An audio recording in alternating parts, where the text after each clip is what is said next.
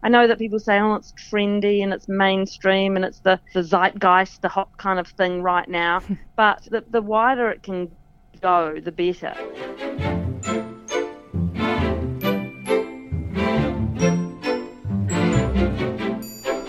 Welcome to Superfad, a podcast from Stuff. I'm Laura Walters. And I'm Katie Kenny. In this podcast series, we delve into the weird and wonderful world of trends. We look at things like waist trainers, cryptocurrency, DNA mapping. But today, we're examining a so called trend that's actually 2,500 years old. Mindfulness, which has its roots in Buddhism, captured the attention of the Western world in the late 1970s when it was first used therapeutically. In recent years, thousands of study have touted its benefits, and as a result, people have been flocking to retreats. Yes, mostly in Bali signing up for meditation classes, or downloading mindfulness apps and podcasts. Yeah, mindfulness is now so mainstream, we even use it in the military and they teach it in schools. But first of all, Katie is going to define mindfulness for us by reading from her favourite new little book of mindfulness. This is a definition of mindfulness according to Anna Black in her little pocket book of mindfulness, which I bought recently on the company credit card. Mindfulness is deliberately paying attention to things we normally would not even notice and becoming aware of our present moment experience as it arises, non judgmentally and with kindness and compassion. And we will be hearing a little bit more from the little book of mindfulness later on when Katie and I both do separate guided meditations from the book. So that was a new way of trying meditation. We initially both tried a more popular method, which is the Headspace app. Yeah, and we were both pretty skeptical going into this, but um, both kind of became converts. But we will hear a little oh, bit more. I don't know if I'm a convert. you will reluctantly agree that there are some uses in everyday life. Fair to say? That's fair to say. But first of all, in this episode, we will be asking whether mindfulness is actually all it's cracked up to be. For this, we will be talking to a skeptical academic, Ute Kreplin, as well as student mindfulness trainer Grant Rix, and of course, a Buddhist monk. But first, we will go back to mum, blogger, and mindfulness advocate Lotta Dann, who we heard from at the beginning of the episode. My name is Lotta Dann, and I am a suburban housewife and mother of three. Um, I I have a, a, another persona which is Mrs. D, which is my online persona. And um, as Mrs. D, I blog and write and use social media to talk about my sobriety. I'm a recovering alcoholic. I haven't had a drink for six and a half years. Can you tell us a little bit about what got you into mindfulness in general and how that helps you? Uh, so the book came out in 2014. Right. I quit drinking in 2011. and, you know, so here I was happily not drinking, being very clever, using my brain, thinking, thinking, blogging, blogging, writing, writing, you know, running a website, clever me. But I found that after about three years of this, I, um, I got very stuck. I I was, you know, being sober became ordinary. I wasn't needing to put a lot of thought into it. It was just my new normal, which right. is great.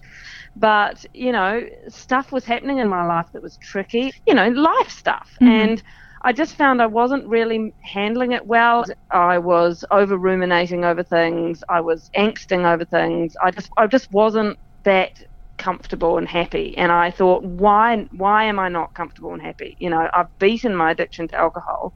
I should be just having a great time and I wasn't. And so to be honest, it was just everyone banging on about mindfulness all over Twitter and Facebook and in the papers, and and I had dismissed it. it. People were just going on and on about it, and here I was stuck. And so I just went, okay, what is it? I'm gonna I'm gonna explore it. It's going to be my new project, and I'm going to dive into mindfulness and what it is. And yeah, that's what I did, and it it just changed my life. We will check in with Lotta again later in the episode to hear a little bit more about her experience. But first of all, we thought it was worthwhile going right back to the practice's roots. And to do this, we decided to visit a Buddhist monastery just north of Wellington, where we spoke to monk Ajahn Kusalo. You wouldn't expect to find a monastery in Stokes Valley. If you've never been there before, it's a somewhat tired community tucked in the back corner of Hutt Valley with a less than savoury reputation. But when we drove up Rakau Grove, the state houses gave way to a serene, tree lined driveway. It seemed like we were in another world. This is the home to about half a dozen monks. They spend their days meditating, praying, chanting, and fasting. For them, mindfulness isn't a sometimes practice, it's their way of life.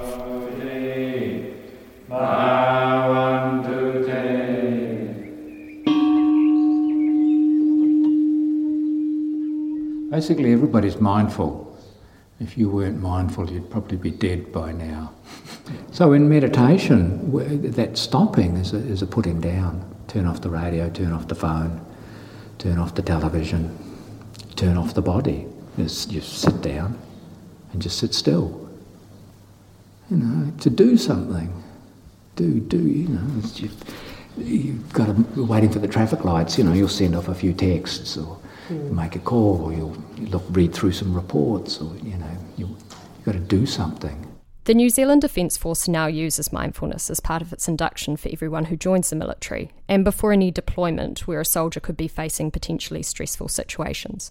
Obviously, this isn't the way that mindfulness was originally intended to be used. In fact, it couldn't be further from its Buddhist roots. So I was very keen to find out what Ajahn thought of this. One of the, one of the aspects of the mindfulness movement is uh, the military uses it. You know, how to more mindfully kill your enemy without suffer, suffering guilt and recriminations. Well, that's good. You know, happier, healthier soldiers. I can't imagine that war is something that you would be supporting. So then it seems like such a juxtaposition there with the military. Well, the, the use of, the use of the mindfulness kind of thing, and it you know it, it, sure, surely it's going to be a better thing to have happier and healthier soldiers, but you know that they can be more focused and concentrated when they pull the trigger, or you know these drone operators and things like that. That their their, their perspective is much more open and and attentive, following the movement, you know, and all of that.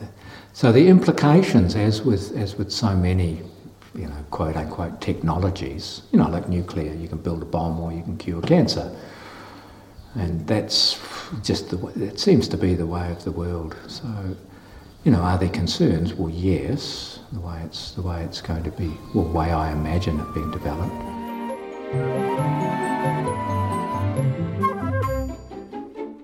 Most people who have started practicing mindfulness aren't about to become Buddhist monks in Stokes Valley. They're just using it to help them with difficulties in their everyday lives. This kind of application all came about after mindfulness began to be used as a way of helping people learn to live with chronic medical conditions in the late 1970s. Many of these subjects were experiencing depression and anxiety. And there have been some pretty remarkable research findings, especially recently, but as the old saying goes, if something sounds too good to be true, then it probably is. And Katie, I think that you spoke to an academic who is pretty skeptical about some of these findings. Dr. Ute Kreplin is a Massey University psychology researcher and she is very skeptical of these overhyped findings. She's co author of an international study just published in Nature Scientific Reports. So, her study says that while many may experience personal benefits from practicing various forms of mindfulness meditation, it won't change social behaviours such as aggression or prejudice. Basically, it doesn't live up to its hype. And at the beginning, it looked quite promising for um, empathy and compassion, but actually, digging a little bit deeper into the research, we realized that a lot of that was um, underpinned, I guess, by really poor methodology. So the way that the studies were conducted wasn't really great. Um, and, and a lot of that influenced the findings that we found.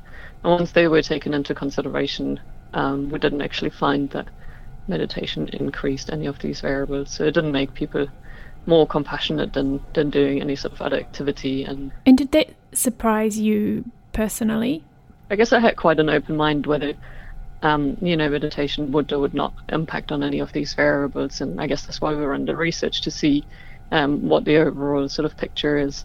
Um, I was a little bit surprised of quite how many um, flaws there were in the methodologies, though I didn't. I mean, it, it's hard to make the perfect research, but I was quite surprised by the extent to how much we found flaws in, in the research that could have probably fairly easily been avoided. I guess my, my early experience with, with mindfulness was in a different setting.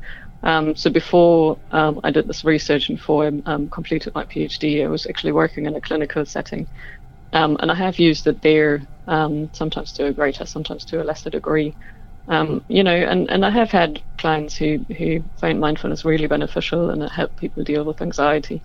Um, but it doesn't necessarily or didn't necessarily work for everyone. Some people just find it frustrating, um, and I think that's another point that's often not talked about. That you know, it's not something that works for everyone, and for some people, you know, it might even backfire and have mm-hmm. negative effects rather than the positive ones that I would promote it. You know, if you do try mindfulness and then it doesn't work for you, it makes you feel worse.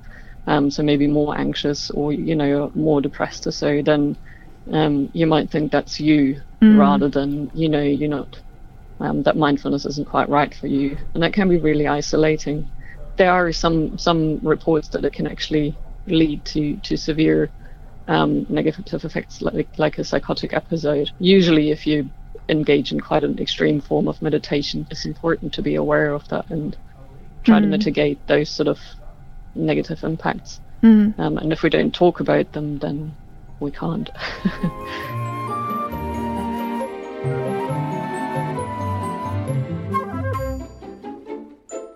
If every eight year old in the world is taught meditation, the world will be without violence within one generation. This quote, which has been attributed to the current Dalai Lama, has circulated in online forums, on Twitter, and on Facebook, and it succinctly conveys the beliefs and expectations held by many about the powers of meditation. And while it's probably fair to say that this is a bit of an overstatement, there is evidence that self control is a really good trait for children to develop. Some of the strongest evidence for that comes from the famous Dunedin study conducted here in New Zealand. That study tracked the development of more than a thousand people born in the early 1970s. And it found that self control, or the ability to put the brakes on emotions, is more important than socioeconomic status or IQ when it comes to predicting health, wealth, and general success. Unsurprisingly, those findings attracted a lot of attention from policymakers, the media, and the public, which has led to the growing movement for mindfulness being taught in early childhood education. At the centre of this movement is New Zealand's Mindfulness Education Group, the brainchild of Grant and Natasha Rix. While working for the Mental Health Foundation, Grant created what's now our only locally developed evidence based mindfulness in schools program called Pause, Breathe, Smile. Pause, Breathe, Smile is an eight session program that's delivered in schools by the classroom teacher. So we train uh, the classroom teacher to deliver the program in schools. Our two later studies we did, where we did some really robust science, we did uh, one study which was um, very robust in nature and what the international community was calling for, which was a randomized control study.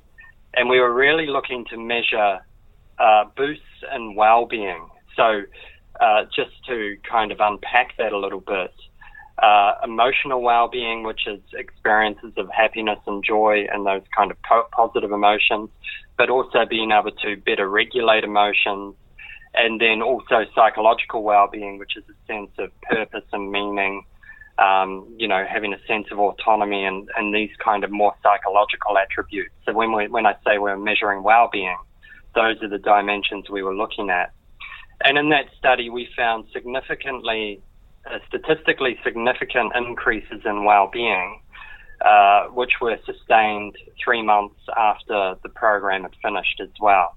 Right. Uh, and then we're seeing reductions in teacher stress as a result of um, implementing Pause, Breathe, Smile as well. One thing that's really important that we do within this space of, um, you know, the kind of emerging mindfulness community is um, that we stick with what the science says as well. We stick with the evidence rather than making all these claims based on our own personal experience. We've got to say, well, actually, what does the research say?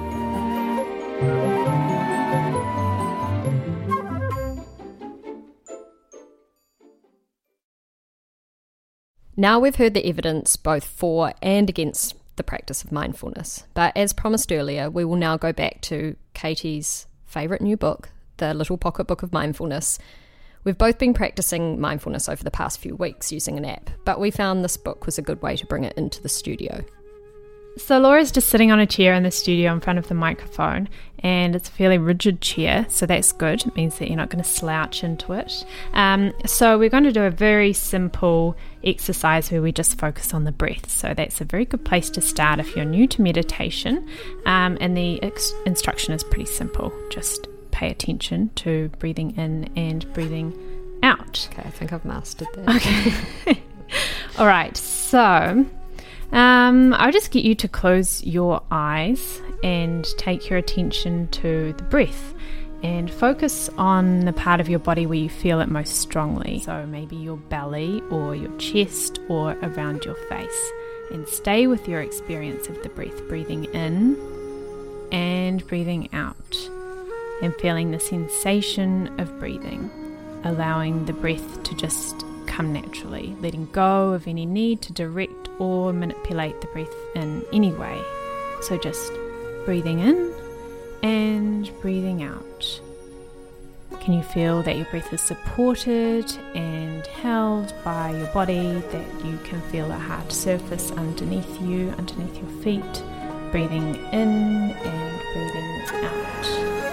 And so you can just imagine the breath sweeping in through your body and through the crown of your head, filling body with breath and breathing out right to the soles of your feet, breathing out. And then trying to focus on breathing in through the soles of the feet and allow your body to fill with breath. Energy and then breathing out through the crown of the head. So you can continue in this way, sweeping your body with breath, breathing in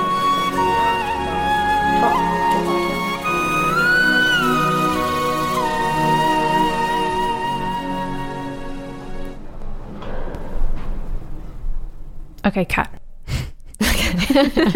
Enough breathing. Stop.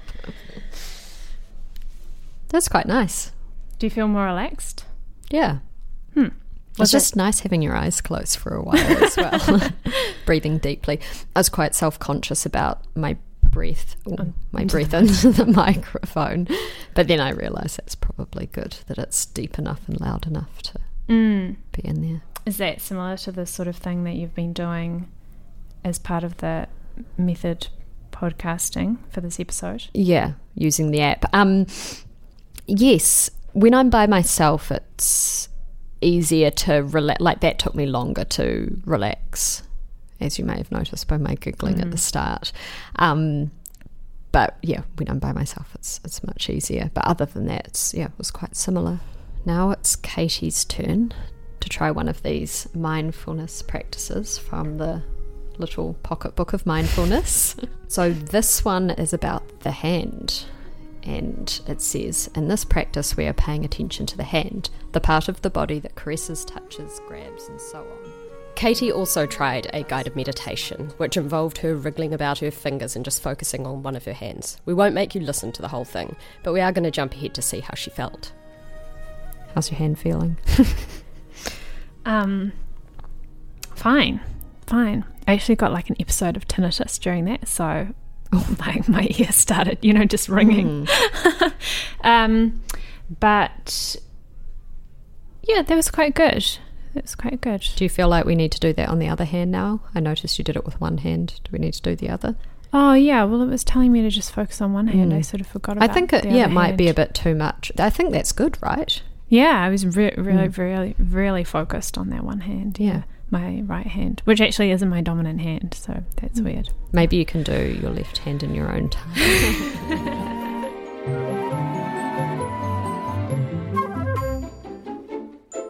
so, Laura, I didn't get a lot of feedback during the exercise, but now maybe you can tell me how did you find that guided meditation? Yeah, so um, I am kind of a skeptical person anyway, and I do find it hard to relax, especially in front of people. So maybe this environment in the studio wasn't. Um, you can relax in front of me. yes, it, it, it, does take a little while, though, doesn't it, when someone else is in the room watching you and you're being recorded. Um, but once once I relaxed into it, I did actually find it quite nice, and that's been the overall theme of my mindfulness journey, if you will. Um, both now and in the past, where I've done kind of yoga and other kind of mini meditations like this, where it takes me a while to get into it, even a few tries, but eventually I do find myself just being able to focus on that one thing rather than thinking about what I've got to do next, the emails I have to send, or what I'm going to make for dinner. So, yeah, skeptical to start with, but I definitely bought into it by the end. Did you use the Headspace app? Was that the main method that you were trialing during this podcast? Yeah, I did try the Headspace app. Um, and while I found it quite useful, I actually didn't use it as much as I had planned to because I turned off the alerts at the start. um, I was really worried. yeah, I was really worried it was just going to be one more thing in my day that I had an alert for. Yeah, it had the opposite effect for me. I wasn't smart enough to turn off the alerts, and they. It's not just once a day, it's multiple times a day. Even when I was in an aeroplane, I was getting this message coming up saying, meditation is an exercise in listening. And when I woke up at 6 a.m., it was the first thing I would see on my phone time to make some headspace, you know, and it's just the last thing I felt like doing. So I really, I didn't enjoy. I didn't enjoy this exercise at all until I got my little pocketbook of mindfulness. and you've you told me earlier that you actually use these some of these traits and some of these tools in a specific moment recently. Yeah, I did. I was about to present a um, a speech at a wedding of a friend, a good friend, and I had that experience where your heart beats really loudly in a you know in a very kind of concerning way, um, thumping against your chest. I wasn't that nervous, but I just wanted to make sure it was like the best speech because uh, there were twelve speeches, and I have to say, I took a couple of seconds at the during the end of the previous speech to just send to myself, focus on the, the feeling of my stomach going in and out with each intercostal diaphragmatic breath. And um, then I got up and I was really calm and focused, and it was honestly, it was, it was, a, it was a knockout. It was so great. No, I'm, I'm glad that you achieved your goal of having Hopefully the best speech. no one from the wedding is listening to this and um, counteracts my claims. Um, but I did find Ute's research really refreshing because when I initially couldn't get into it, um, I started feeling really frustrated because we hear so many good things. And so reading her paper made me realize that a lot of it's probably just hype and um, a lot of it's probably just selective science. Yeah. So if it doesn't work for you, it's not because there is something wrong with you.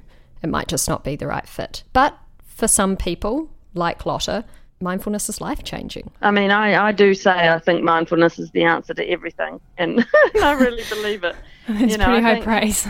yeah, having an understanding of how my brain works now and how it's naturally inclined to think, think, think, and being able to step out of that has really deepened my recovery from you know alcohol addiction no doubt about it. It's calmed me right down.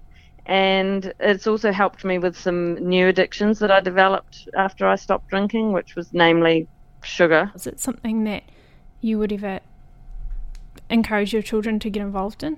Oh without a doubt. I mean I I really do believe that we are we are taught science and we are taught maths and we are taught English, and yet we're not taught how our brains work, and we are not taught, uh, you know, how to use them and how to ground ourselves. And um, we, well, we we we're taught how to think, but we're not taught how to not think, if you know what I mean. And I think if we could be taught from a young age how to break out of those, you know, cycles of ruminating and worrying and and how to ground ourselves in our bodies and in the moment, oh, it'd be amazing. It would have a huge impact. And the earlier we can bring it in, the better. I mean, I'm in my mid 40s now, you know, experiencing this wonderful turnaround. And I think, gosh, if I'd known this earlier.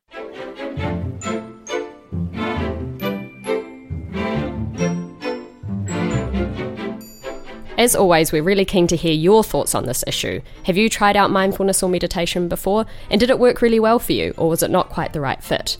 For more information on this topic and to learn a bit more about how our Defence Force uses mindfulness, you can go to the Superfad page on Stuff, stuff.co.nz forward slash superfad. You can also join our Superfad Facebook group where Laura and I tune in to answer any questions.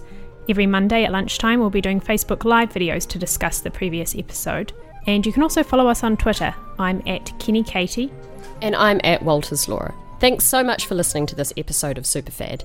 Tune in next week where we'll be talking about vaping, and Katie and I will be taking up vaping for the pod. This episode was made by us. Our technical producer is Alex Liu, and our executive producer is John Hartevelt.